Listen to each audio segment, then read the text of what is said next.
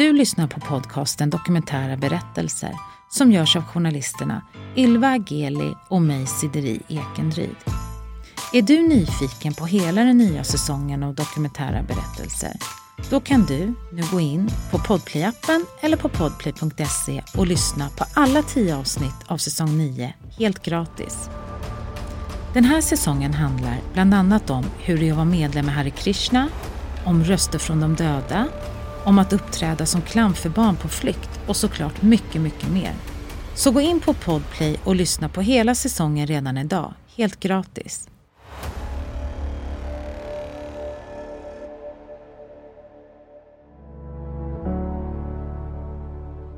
Det här är den andra delen om Johannas berättelse och sina 99 dagar som oskyldig i häktet. Om kampen för att hålla sig stark trots den psykiska påfrestningen av att sitta instängd med tuffa restriktioner. Hennes berättelse går också att läsa i hennes bok Fängslad kärlek. Jag hade mardrömmar varje natt. Jag vaknade med hjärtklappning och tryck över bröstet varje morgon. Så det var otroligt tufft att handskas med det. Och för att förstå mer om häktningsreglerna i Sverige och få en djupare inblick i just Johannas fall så pratar vi med hennes advokat Martina Berg. Mm, otroligt skör, eh, nedbruten. Hon fick ju frågan av mig eh, vid första mm, omhäktningsförhandlingen då när jag träffade henne första gången. Just för att jag tyckte det var så otroligt viktigt att ordföranden i det här fallet skulle få veta hur illa däran hon var.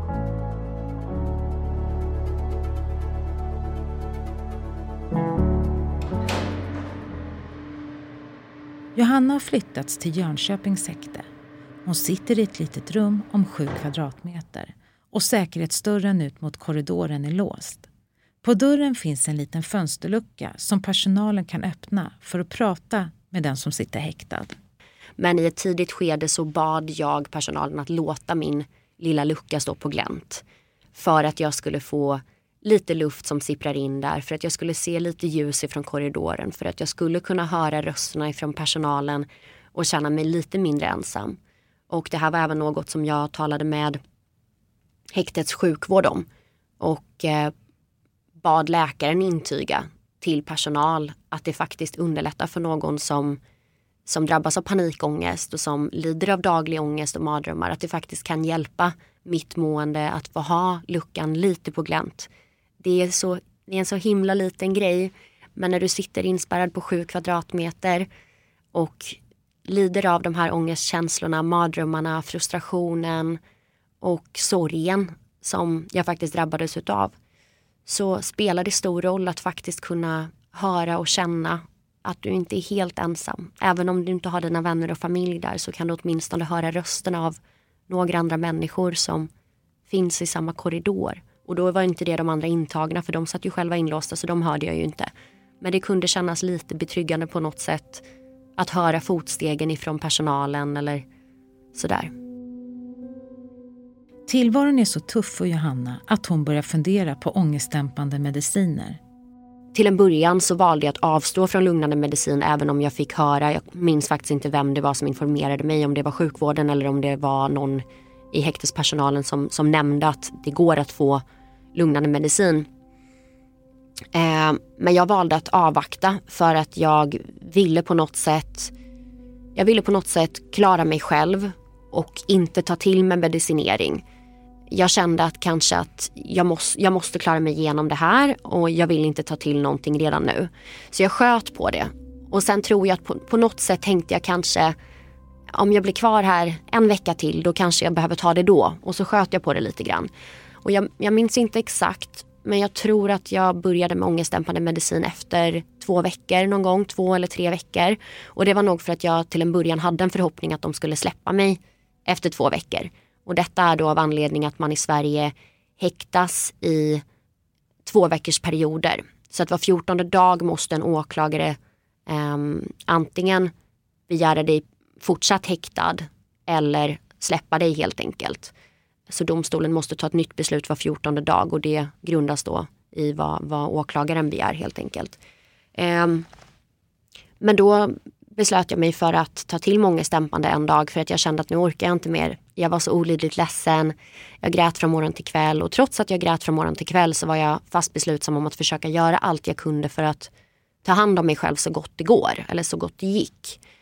Så att jag var målmedveten när det kom till att jag skulle gå ut varje dag den timman som man fick lov att gå ut på en rastgård och få lite frisk luft. Även om det var en in, inhägnad och det var kanske inte en jätteupplyftande utsikt så var det fortfarande frisk luft som erbjöds så då fick jag ta det oavsett hur kul miljön var eller inte. Eh, och jag fick även till en början höra att det gick bra att träna en halvtimme till en timma egentligen varannan dag men om andra avstår så kanske det fanns möjlighet att träna oftare än så. Så jag var lyckligtvis eh, eh, jag var lyckligtvis på gymmet nästan till varje dag under min tid som häktad. Och det gjorde jag för att jag var fast besluten om att jag måste göra det för mig själv. Mm, otroligt skör, eh, nedbruten. Hon fick ju frågan av mig eh, vid första mm, omhäktningsförhandlingen då när jag träffade henne första gången. Eh, just för att jag tyckte det var så otroligt viktigt att ordföranden i det här fallet skulle få veta hur illa däran hon var i och med att man ändå ska ta ställning till vilka men det innebär för henne då i det specifika fallet att sitta frihetsberövad. Och jag tyckte att hon förmedlade det väldigt, väldigt bra, Johanna, på egen hand. Det är ju, hon är ju en klient som, som eh, kan tala för sig och då tyckte jag att det var ett perfekt tillfälle för henne att både visa och uttrycka med ord vad hon kände. Och det, där och då var hon inte särskilt stark utan det, det tog hårt på henne. Men jag tyckte mig ändå höra allt, eh, allt eftersom tiden gick att eh, hon blev liksom starkare för varje dag, även om det på många sätt fortfarande var utmanande. Det blir alltså en omhäktningsförhandling var fjortonde dag för Johanna. Martina Berg igen. Alltså skillnaden mellan en häktningsförhandling och en omhäktningsförhandling är väl egentligen att omhäktningsförhandlingen eh, går väl främst ut på att pröva hur proportionell, proportionell eh, det är att fortsätta sitta häktad, hur proportionerligt det är.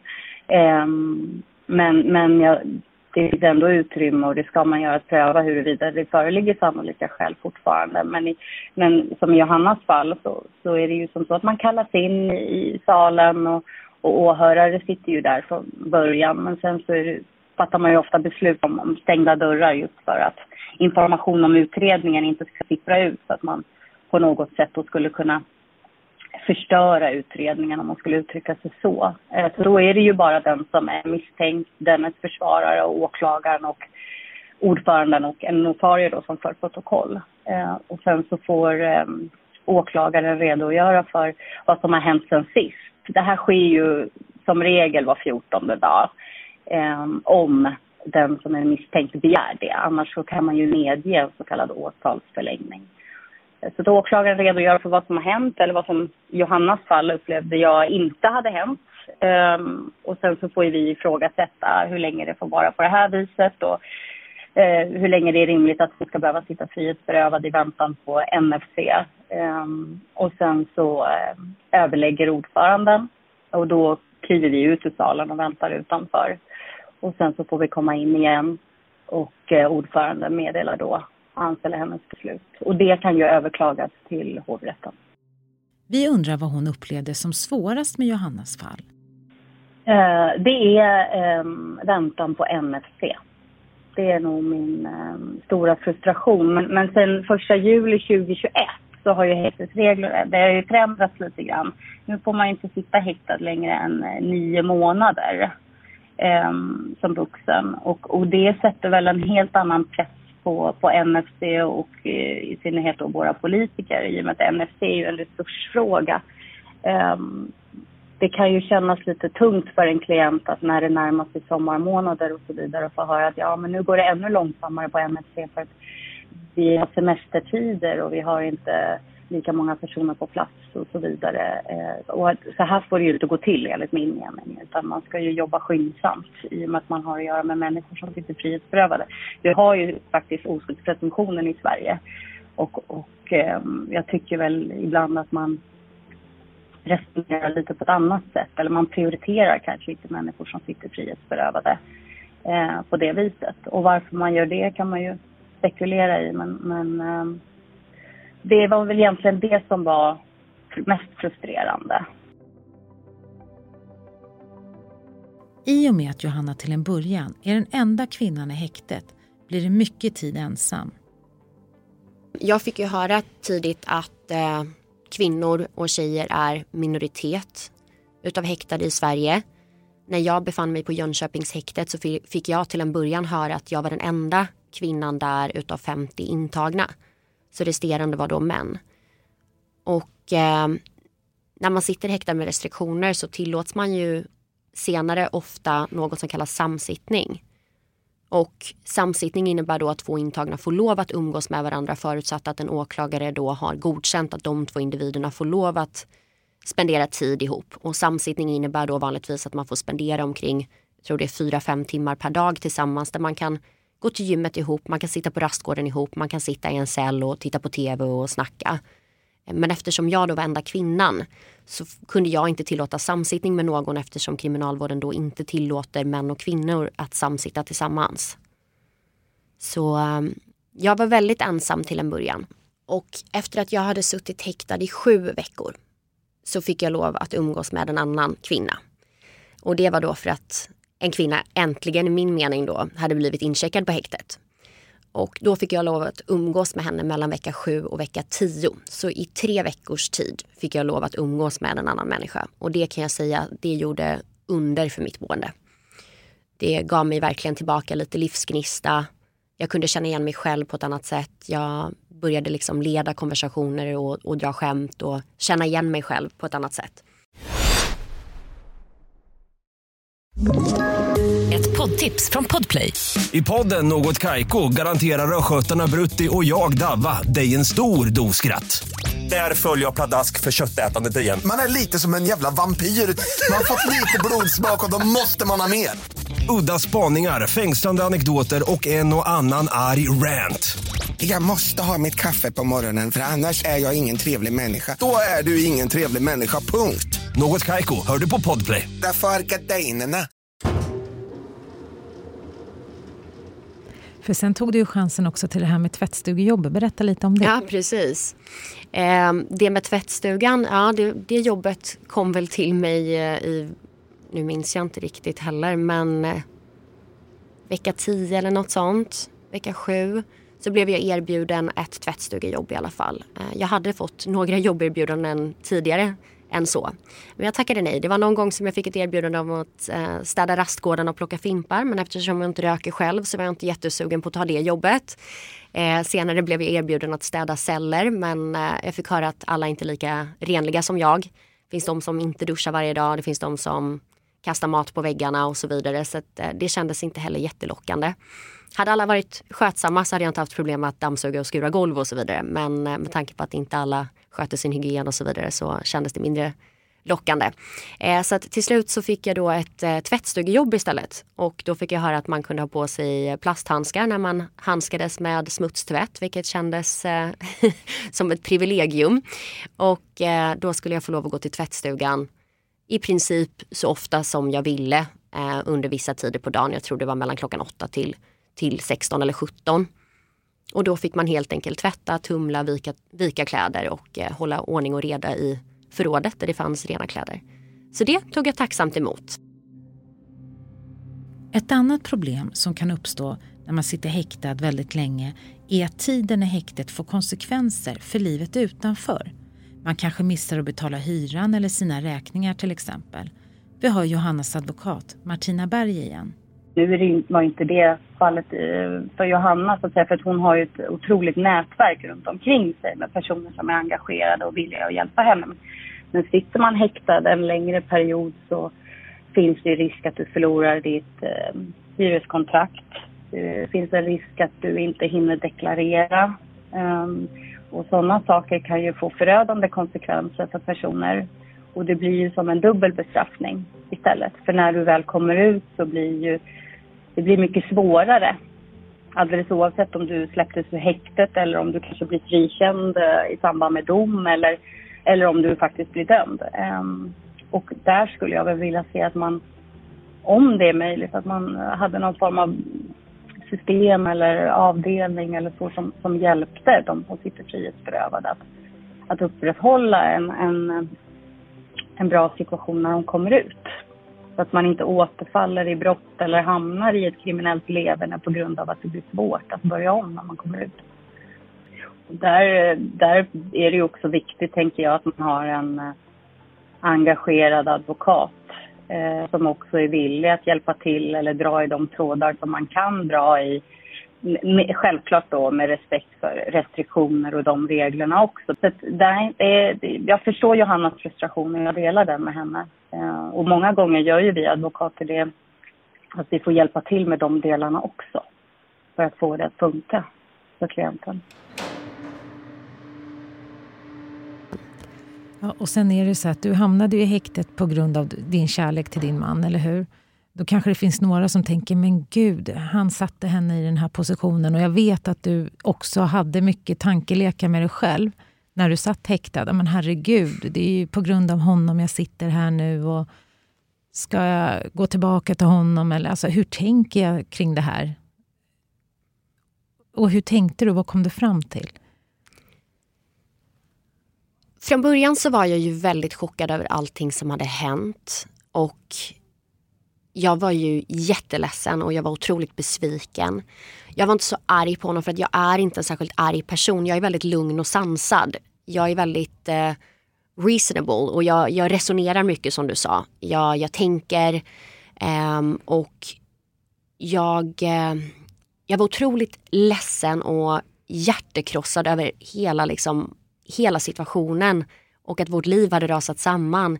Jag hade liksom flyttat hem till Sverige, vi hade flyttat ihop och tanken var att vi skulle leva den här sagan och fortsätta leva lyckliga tillsammans helt enkelt.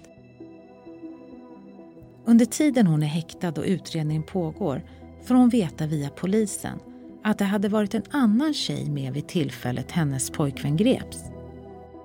Och det var mycket det som också gjorde att jag satt där i min häktescell med väldigt många frågetecken och ett väldigt brustet hjärta som jag undrade om det kunde lappas ihop eller inte. Eh, så det var många frågetecken kring varför hände det här? Varför gjorde han det här? Vad har han gjort och inte gjort? Vem är tjejen? Vad hade hon med saken att göra? Vad hade de för relation? Det var väldigt många frågetecken och återigen att sitta där i, i, sin ensamhet utan att kunna tala med, med vänner eller familj, att inte kunna konfrontera honom och ställa frågorna till honom men inte heller ha en enda nära vän att luta sig emot och kunna gråta på någons axel utan att få enstaka minuter med någon häktespersonal hit och dit. Någon som kanske bryr sig lite mer. Någon som kanske tar sig de där tio minuterna eller en kvart till att sitta med det idag. Det hände absolut att vissa tog sig tiden. Jag kunde sitta en halvtimme med någon. Någon kunde någon gång dricka en kaffe med mig och det, det var nödvändigt i vissa stunder. Men det var också dagar när jag knappt fick utbyta en mening med någon. Jag frågade om jag kunde få prata med psykolog men det, det tilläts inte utan vad jag fick höra så, så kan man som häktad få ett samtal med en psykiatriker var tredje vecka om en läkare skulle tycka att det är nödvändigt. Och jag satt inte där och var psykiskt labil eller psykiskt sjuk på något sätt utan jag satt där med en otroligt tung ångest och väldigt mycket frågetecken och kämpade mot depression och ångest och frustration och alla de här ovissheterna. Ovissheter kring min relation, ovissheter kring livet, ovissheter kring min egen framtid och vad som skulle hända. Och jag satt där och var rädd för att på ett sätt så visste jag ju, jag visste ju själv att jag var oskyldig. Jag visste själv att ni håller mig här utan bevis. Enda grunden till att de höll mig var för att jag och min kille var bosatta på samma adress och det hade påträffats narkotika i vårt källarförråd tillhörande vår gemensamma bostad. Trots att han hade gripits med narkotika i en annan stad och jag inte var närvarande i den situationen. Trots att jag inte hade nyckel till det där källarförrådet och de genomsökte mig såväl som hela vårt hem. Men med tanke på att de trots allt höll mig oskyldigt häktad under en väldigt lång tid så fanns det ändå stunder där jag, där jag blev rädd och tänkte men herregud det här är Sverige, hur kan de hålla mig utan bevis? Och då tänkte jag ju tanken, kan de också döma mig utan bevis? Kan det sluta med att jag på riktigt blir skickad till, till anstalt för något jag inte har gjort? Tanken slog ju mig för att man mår fruktansvärt dåligt och det är klart man undrar ju, ju fler dagar som gick desto, desto mer börjar man ju tvivla på systemet helt enkelt. Till slut kommer dagen då hon ska släppas från häktet. Då har hon hunnit flyttats till ett nytt häkte i Växjö på grund av platsbrist. Så kom en vårdare, en kvinnlig vårdare och knackade på min dörr och eh, sa till mig att jag tyvärr inte skulle få gå till gymmet. Varpå jag blev jättebesviken och fick tårar i ögonen direkt. För så besviken blir man där inne. Det var det, var det lilla jag hade att se fram emot varje dag. Och eh, Eh, jag kände nog hur det började rinna en tår liksom längs min kind och där satt jag ynket och ifrågasatte varför jag inte skulle få gå till gymmet. Men då tittade hon på mig med ett leende och sa att du ska släppas, du får gå hem. Och eh, då började jag ju såklart gråta på riktigt.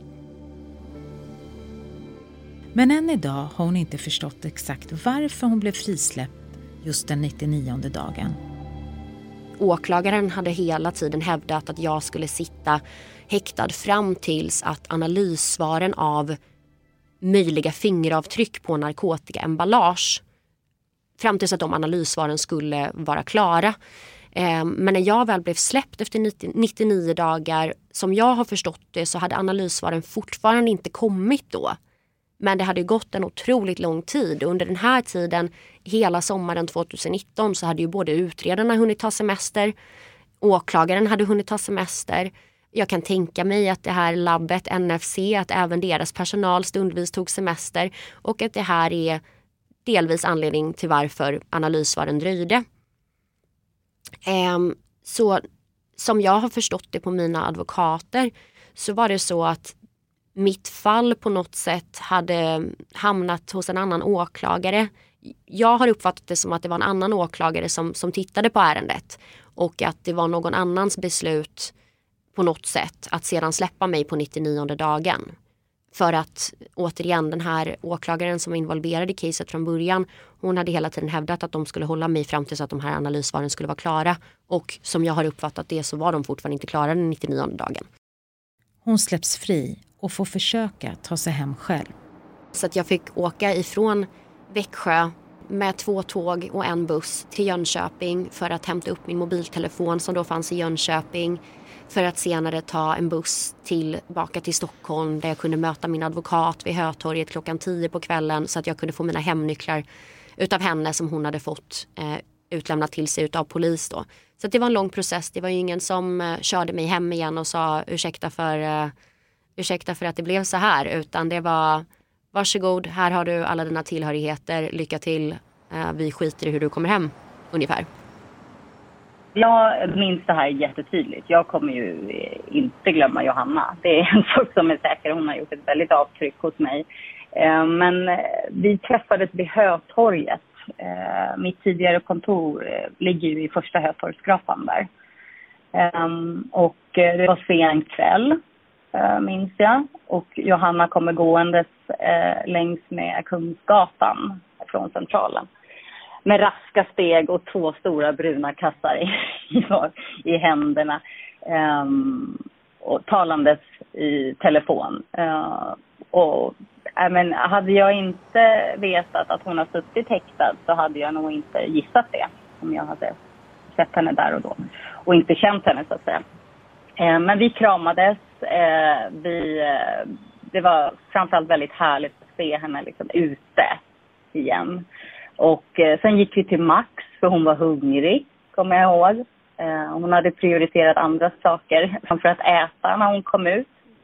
Som att till exempel fixa sina naglar, kommer jag ihåg. Um, och sen så tog hon en bild, kommer jag ihåg också, för att föreviga det här ögonblicket. Eh, men det har hon sagt till mig, nej men den bilden kan vi inte visa för någon.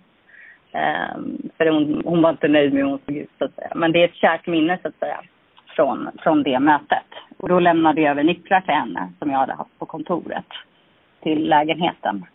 Och sen bytte vi några ord och vi föll i skratt som vanligt. Jag har alltid haft väldigt roligt när jag har träffat Johanna. Ehm, det är återigen en styrka som hon har. Um, att kunna fokusera på positiva saker också när det är tufft. Och sen så, så skildes vi åt. Uh, så fick hon åka hem till bostaden. Men, men det är ett väldigt kärt minne som jag har också.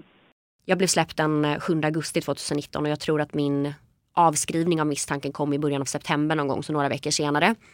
Hon får skadestånd baserat på hur länge hon har suttit oskyldigt häktad en summa på 77 000 kronor. Så att jag menar när jag kom ut därifrån så mådde jag fruktansvärt dåligt. Jag led av ångest och posttraumatisk stress, något som jag fortfarande lider av idag. Eh, och jag skulle då få ett skadestånd på 70, 77 000 kronor vilket jag inte fick förrän, jag tror det var i typ mars eller april året därpå, 2020. Så det kunde inte heller där och då hjälpa till att täcka upp för, för räkningar och, och att studsa tillbaka på fötter och sådär. Utan det var ju tacksamt i vår situation att vi hade familj som kunde hjälpa till att täcka hyror och, och sådär. Eh, men det är inte alla människor som är i den situationen heller utan sitter du oskyldigt häktad under en viss tid. Det kanske är så att du inte haft någon som har kunnat täcka de där räkningarna för dig. Då har du ju redan hamnat bakom och det, det är inte heller lätt att studsa tillbaka till det, eller från det. Och jag fick inte heller någon ersättning alls för det lidandet som jag har orsakats. Återigen, trots det att jag fortfarande än idag lider av ångest, mardrömmar och förmodligen är traumatiserad och stundvis även tror att jag har PTSD eftersom jag kan tycka att det är väldigt jobbigt med plötsliga ljud och, och sådana där saker. Det har varit en hel del skriverier kring advokater och advokater som har betett sig mindre bra. Eh, men jag tycker att det är viktigt också att lyfta de som engagerar sig varje dag, ringer sina klienter, besöker sina klienter kvällar, helger, semestrar. Eh, för att, för att också förstå vilken, vilken skillnad det gör. Eh, och det vet de advokaterna och det ser man också när man eh, träffar klienterna att det gör skillnad så att säga. Så det skulle jag vilja lyfta för jag och Johanna hade väldigt tät kontakt. Hon hade även kontakt med min kollega eh, Ivan också. Och det tror jag hjälpte henne väldigt mycket. Eller jag vet att det hjälpte henne väldigt mycket. Hon var ju otroligt generös med orden i, i sin bok också. Kring, kring våra kontakter. Um, men sen skulle jag också vilja, och det tror jag jag var inne på lite grann tidigare, att, att um, det som man kan ta med sig med den, i den här boken och när man läser hennes bok Fängslad kärlek så är det ju det att eh, vikten av att också inte bara våga tänka och, och, drömma utan faktiskt gå från dröm till handling. Och det var så himla tydligt med Johanna. Att hon, jag ska skriva en bok och sen gör hon det bara. Uh, och det tycker jag är väldigt beundransvärt. Till slut faller också domen mot hennes pojkvän. Han döms för grovt narkotikabrott till straffet 6,5 års fängelse samt utvisning till Tyskland. Han sitter numera i tyst fängelse och hon åker dit och hälsar på när det går. Att det här hände oss, det ser jag som en blessing in disguise. Och jag ser det som att vi var tvungna att gå igenom det här för att växa starkare. Han var tvungen att gå igenom det här för att få lite insikt och se vad som är viktigt. Och se kärleken han har för mig och kärleken jag har för honom. Eh, så att jag är inte rädd på något sätt utan jag hoppas att allting kommer vara bra när han kommer ut. Jag hoppas att vi kommer att kunna leva ett stadigt liv, ett lyckligt liv och ett långt och kärleksfullt liv tillsammans och att vi får ett eller två barn. Eh, och eh, jag är inte rädd att det inte ska ske. Jag hoppas och tror att det kommer ske. Jag räknar inte med det. Utan jag tar varje dag som det kommer. Men förutsatt att allting fortsätter på den vägen som det har gjort hittills mellan oss. När vi trots allt har lyckats växa starkare genom det här och vi har rotat vår kärlek mer. Vi, vi står väldigt stadigt tillsammans. Vi har kommit varandra närmre trots distansen. Med den vetskapen om allt detta så känner jag att med största sannolikhet så kommer vi att, att gifta oss och få de där barnen som vi båda har drömt om. Men jag är inte stressad. Han kommer som sagt ut oktober 2023. Vi är båda 31 år gamla. Hade han fått bestämma så hade han gärna fått barn idag ungefär. Eh, men jag, jag, skulle aldrig överväga saken så länge det, vi har de här omständigheterna. Och när han väl kommer ut så vill jag ha en normal vardag och ett liv där vi kan resa och skapa minnen och bara liksom vara vi utan, utan distractions. Och en dag, någon dag därefter, efter några år kan jag tänka mig att få barn. Vi kan gärna gifta oss innan dess men barnen får vänta några år så att vi, vi står stadigt och har vårt på det torra liksom.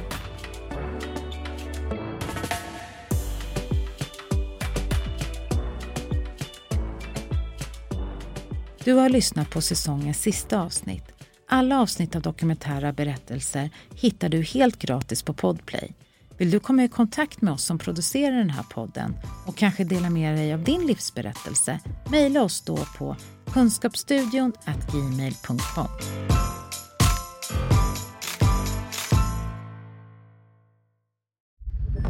Podplay, en del av Power Media. Ett poddtips från Podplay. I fallen jag aldrig glömmer djupdyker Hasse Aro i arbetet bakom några av Sveriges mest uppseendeväckande brottsutredningar. Går vi in med hemlig telefonavlyssning och, och då upplever vi att vi får en total förändring av hans beteende. Vad är det som händer nu? Vem är det som läcker? Och så säger han att jag är kriminell, jag har varit kriminell i hela mitt liv men att mörda ett barn, där går min gräns. Nya säsongen av Fallen jag aldrig glömmer på Podplay.